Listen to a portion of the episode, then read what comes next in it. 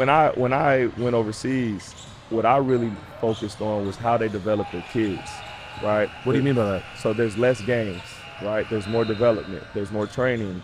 They're focused on skill set.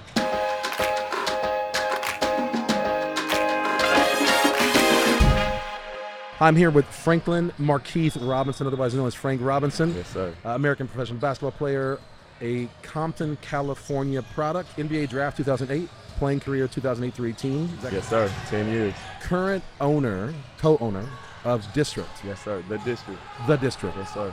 Tell people who don't know what The District is. The District is a high-performance sports complex where we develop, mold, and help refine the not only the basketball skills, but the life lessons and quality of life for our youth athletes. Confirm or deny that there is a music mixing studio as well as an e-gaming studio within your facility? Absolutely. Yes, sir. Why did you put that in, and how did you decide to put that in? Well, we always felt that basketball would be the carrot, right? Our focus is to try to create conscious citizens, help young student athletes understand that, you know, basketball is a vehicle and not the end game. Say that again, and what does that mean? So to play basketball and to train, practice, do all get your rest, eat right, all of those things help you to last longer in the game, right? But we all have a shelf life. Your playing career most likely won't be as long as the rest of your life, right? So if we're able to offer resources and experiences for these young kids starting in like 4th, 5th grade, by the time they're in college, they've seen so many different things that they know that basketball is the way that they'll be able to touch some of this stuff, but they'll be able to venture off in other things inside of the industry. Are you going to have financial literacy courses? Are you going to have other life lessons besides music production and e-gaming? So we have 4 pillars: mental health, mental agility, financial literacy, health, physical health, and nutrition, okay. Both, right? And then we have technology. So being able to have different seminars and stuff like that are things that we've already implemented. Our youth program, we have a mental agility course with Dr. Shannon Stanford that we conduct every other week. When you say mental agility, what does that mean to people who don't understand? Just checking in, right? Like mental health stuff. Yeah. So we call it mental agility just because of the terminology and then how it relates to sports, right? So in order to perform at your peak level, at some level you have to understand who you are as a person and how to process your emotions.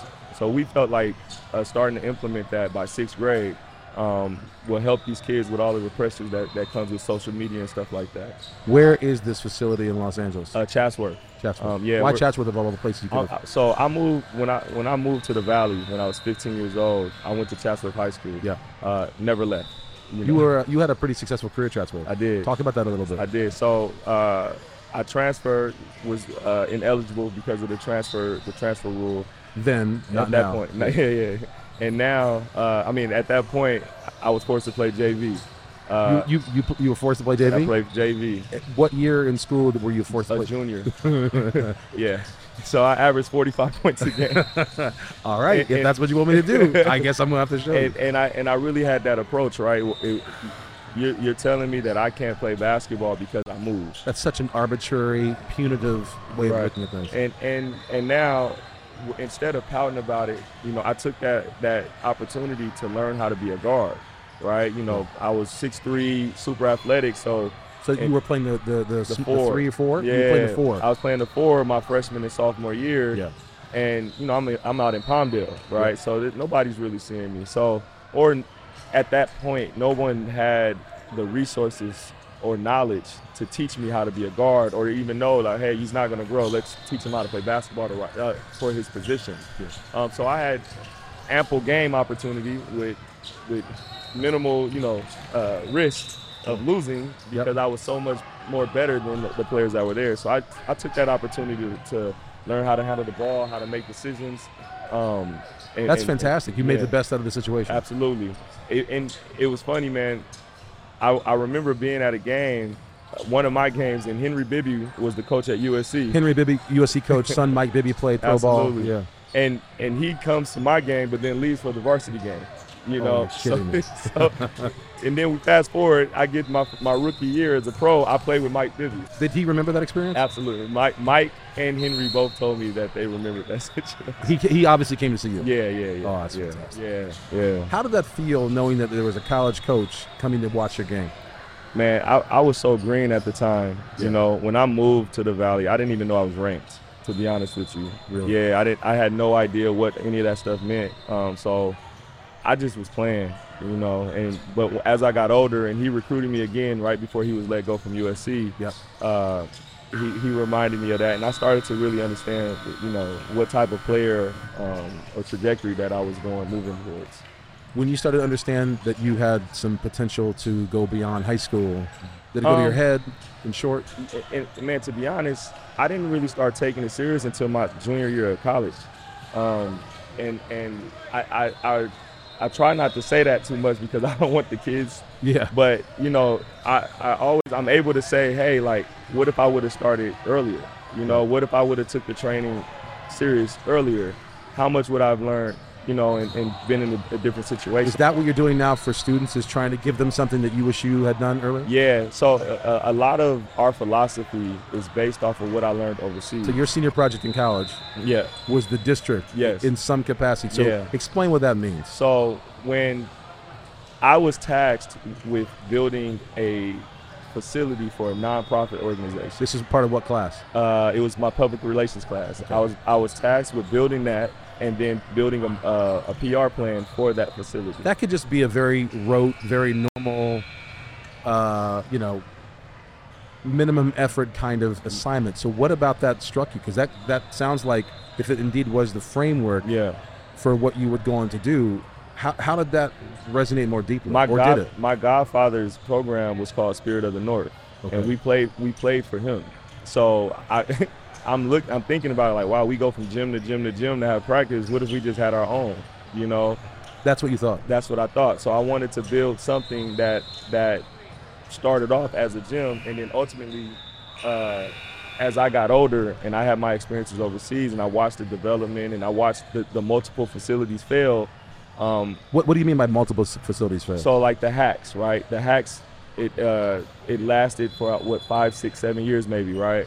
What was the problem, and why didn't the HACS work out? Explain what HACS is to people who don't know what HACS is. So the HACS was the first facility that had multiple courts, a weight room, upstairs, downstairs, a lounge, stuff like that. For those people who don't know, and I would imagine a large subset of people who are listening to this conversation do know, there's an entire industry that's sprouted up around the country, across the country, around facilities, multiple court facilities that look like just general warehouses where you walk in and see shelves and boxes and rows and aisles and so on and so forth. Correct. But you walk in and there's 5, 10, 15, 20, 30 courts. Correct. Yeah. Correct. So that was the first iteration of that was the HACS. Where was that? Was it in Southern California? It was in Inglewood. Okay. Yeah, it was in Inglewood. It was right off the 105 freeway. That's a pretty visionary thing. Yeah. What years were that? I was in college, so it had to be 2005, 6, 7, around then. From your market research, what was successful about it and why did it fail? I think one, the location, right? When you build those type of facilities, if there's not a lot of families that can afford the services, then you kind of hit a wall at some point, right? When it's that big and you're in the middle of Inglewood, I mean, it's, you know, you're talking about a place where it's not cheap to live. The economics don't quite work. Exactly. Yeah. And when I went overseas, what I really focused on was how they develop their kids, right? What do you mean by that? So there's less games, right? There's more development. There's more training. They're focused on skill set. When I got cut from Atlanta, it let me know that, you know, it doesn't matter how good you are or if you're better than certain people on a roster. What was that about? It's somebody else's decision, right? Like the coach may see a better fit. The GM or management may see a better fit. And you're disposable at that point, right? So the moment I got overseas, I started to really reflect on that. Like, okay, was that a painful thing to be cut in that regard? Yeah, because I was better than the guy that made it. you know. But I also knew I wasn't ready for the NBA. And the great thing about what the Hawks did for me, they put me on a team in Euroleague as a rookie with one of their coaches that's a scout for the Hawks. So that's beautiful. Yeah, it was perfect. So they made sure that I went somewhere where they knew I was going to develop, and then they brought me back the next year. And then I made the team. Knowing that you can get into the system, that you could fit, or they could keep an eye on you, see your development. Exactly. But while I was there, Alexander Jekic is the coach. Amazing educator of the game. And I played for Ljubljana, which is in Slovenia. Yep. We were Euroleague. But when I got there, man, I started to reverse engineer my career, right? I wanted to know, okay, I know I'm not going to be able to play basketball for the rest of my life. Yeah. I want to play 10 years. That's my goal. Let's play 10 years. You played 10 years, I played exactly 10 years. I'll tell you about that also. And then I know that I wanted to be in the business of basketball. I wanted to understand management, sports management. I wanted to understand programming. I wanted to understand teaching the game. You start taking notes while you're over there, start formulating a plan? I honestly believe that I did not make it back to the NBA because I was so focused on learning everything else. Wow. Because the talent was there, my IQ was there, I understood basketball, but the moment I made it, the desire to like keep fighting for that wasn't there anymore. Right? You had different things in mind. I had different things in mind, but I still played at a very high level. So I was enjoying being the guy in Israel or Ukraine or Germany or whichever country I was in. But I was also able to see the multiple styles of development in those various countries. Before you get into that, talk to me about what that did to your worldview. Mm-hmm. Playing in other countries, seeing other cultures, walking the streets, eating the food, living the life. It was honestly a goal for me to basically embrace their environment and not try to make it mine. So for people who've never traveled or lived overseas, what did that do to you in a specific and meaningful way? It helped me to understand different cultures. Why is that important? Because everybody's different. If you're going to be in this industry, man, you're talking about dealing with people from every country in the world or continent in the world. Yeah. And if they're coming here and certain players don't understand our culture, I would love to be able to help them adapt and get used to being here. Okay. So you're watching. As you travel in different countries and you play in different countries, you're watching their developmental systems and their different. You're studying their differences, their similarities. Yeah. So what did you find? So, for example, the Serbian coaches, right? They're like known for being hard-nosed coaches in development. I really watched the attention to detail. Like every rep mattered. Is that right? Every rep. Every rep had to be perfect, or you're not going home. And in terms of Serbia, is there a remarkable Serbian player playing in the NBA today? Yeah. And also Luka Doncic and Goran Dragić played for the team that I played for. Luka was like 12 years old, and Goran had just made it to the NBA the year before I got there. You're basically saying that without you, Luka wouldn't exist because he looked up to you? he styled his game after you? He aspired to be you? I actually was inspired by how they educated their players. What do you mean, educated? They teach them angles from day one. They teach them how to read plays, spacing, how to play defense the right way. Ball handling. The read on the EuroLeague 25 years ago wasn't that. It was they're soft. Right. These soft Euros coming over. Right. Wait till you get to the big leagues. Right. But that wasn't what your experience was. It wasn't soft to me. By the way, let's go back. Who is the most famous Serbian player right now? I mean, arguably had one of the most dominant NBA finals ever. Yeah. Jokic. But now, so I've seen this before, right? Yeah. Like I'm watching the European players coming over. And, man, I'm not surprised at all, because I watched that style of basketball. I mean, the Spurs played a European style of basketball. 25 years ago. The Warriors are now playing a European style of basketball. And if you notice. Wait, what do you mean by the Warriors? Because I know Pop obviously brought in Ginobili, Parker, and others. Where did Steve Kerr start? The fruit of the tree of Pop. That style of basketball may have been in America, right? It may have been in different states, but it wasn't mainstream. Right. Why not? Because was it considered? I think we were a talent-based country, right? versus a team-based, right? Oh, wow. You look at the style of a Michael Jordan versus the style of LeBron James, right? before LeBron really became, you know, one of the greatest of all time, people were saying, oh, he's too passive. But no, LeBron has played, like, he plays real basketball. And to start from a position of someone who's not considered ball dominant or a shooter and to be the all-time leading scorer is... Come on. Right? Yeah. And he's doing it the right way. His teams are always in position to compete. So LeBron fashioned his game after the European game, or you just mean he meant he was fundamentally sound, and yeah, he may have had some influence from someone who played basketball the right way. All right, so are we as a country cheating our players? I think that I don't think everyone, I don't think that people understand basketball the way it's supposed to be played. And I don't say everybody. I think that some of these, like some of the programs, right? I think they built the program, they built the team. It's for their kids in most cases, but then they don't know how to teach the game. And that, to me, is what I've noticed since I retired. I think that there is an opportunity now if you watch the NBA. If people are still watching the NBA and modeling how they're coaching after the NBA, yeah, we have the opportunity now to really go back and start seeing the right way of teaching basketball. Because the NBA is being played differently now? It's being played more team basketball now, right? You still have your stars, but your stars are coming off screen. Steph Curry does not handle the ball the whole shot clock. Yeah. You know what I mean? We're not giving the ball to Kobe Bryant or Michael Jordan and just telling them to go make a play. The ball is moving, the players are moving, the actions are different, the reads are different.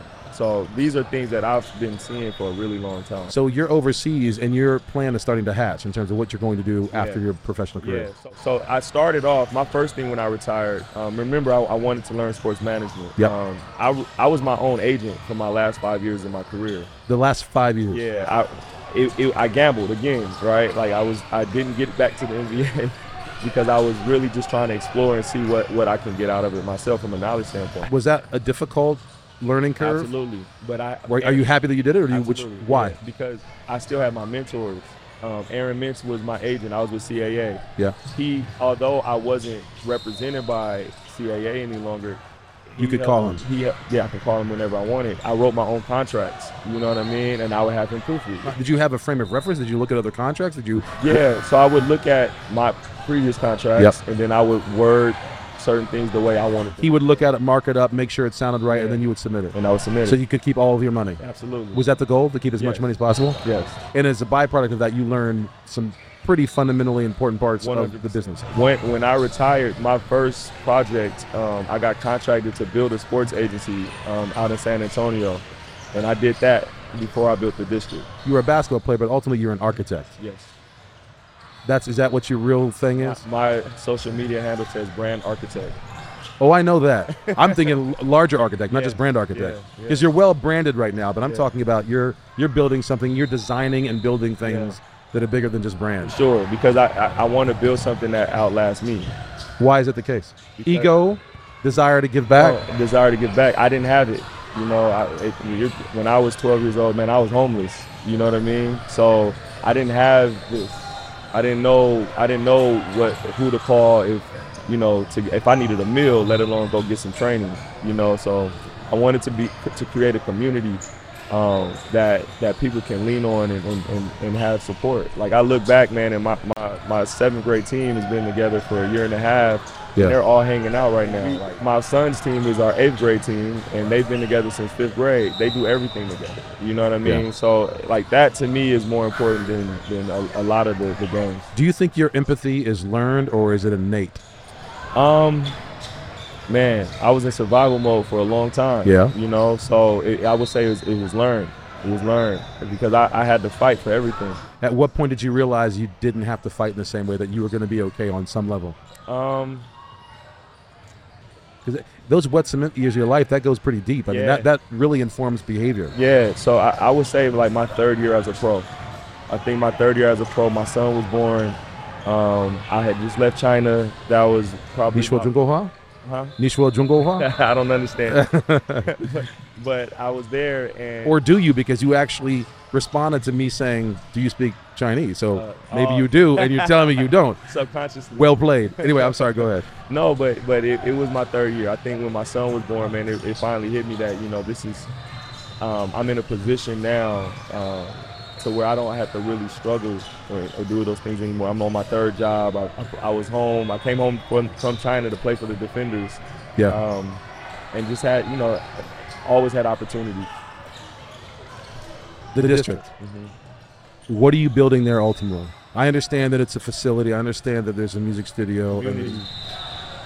Community. I built a city. You know what I mean? Like I have a barbershop. I have a shoe store. I have a doctor. I have a chiropractor. Within that facility? It's two facilities that are right across the street from each other. One facility has a half NBA court, and then it has a physical therapy and a full weight room. Crow's Nest upstairs, you can watch the whole thing? That's the one across the street. Okay, got it. That one has a full court. The barbershop, the studio, the shoe store. We're now building a cafe in the lobby. You saw the iteration in Inglewood. You took your lessons learned overseas, lessons learned in the NBA, and made a smaller version. My senior project was the size of this whole lot. And what I realized and learned is that when you build it too big, right, too top heavy, can't sustain. You got to maximize the square footage. If you don't maximize the square footage, you're in trouble. But if you have one goal that you have to put above all else, what would it be? I think I've been so focused on building this city, this community, that I don't even think about anything else, to be honest with you. Like, my kids are going through this. My wife is the COO. You know what I mean? Like, we have people that have been with us since the beginning.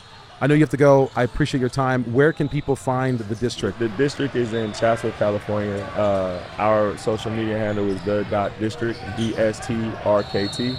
And that's how you're spelling it, too, for people who are listening only. Yeah. So, that's where we are.